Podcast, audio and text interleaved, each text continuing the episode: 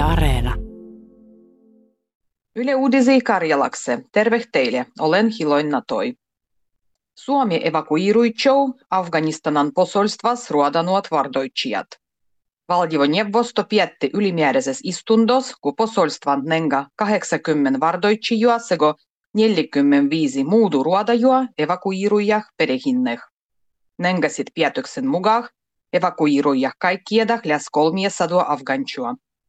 Ulkoasiaministran Pekka Haaviston mukaan yhtelläh voibi olla, kun ei kaikin piestä Kabulan aerodromalle. Suomessa on otettu hes tutkimaan hetken kestäjiä koronatavin vaikutusta.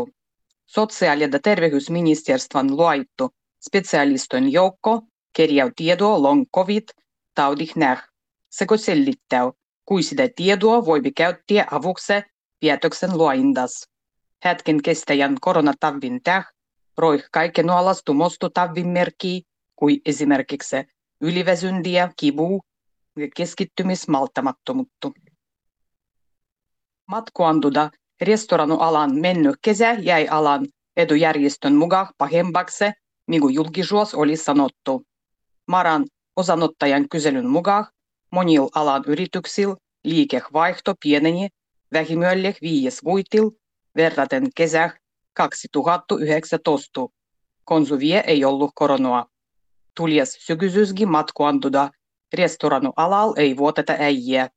Suurin vuitti yrityksissä on sitä mieldy, kun liikevaihto vähenee. Päivän nousu Suomen yliopisto sellittää, kui korona-aiku on vaikuttanut eloksen merkityksellisyyden kokemukseen. Kaksi vaiheeseen tutkimuksen niskoi nykö etsitä osanottajia. Ensimmäisen vaiheen voi ottaa osua täysi-ikäiset Suomessa eläjät ristikansat.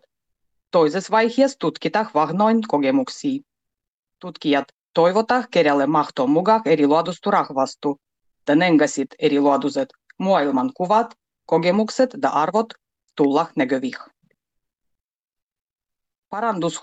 Kriminaliziruitsendua vuodii kansalaisaloite on kerännyt katsottavaksi parlamentas tarvittavat 50 000 jändy.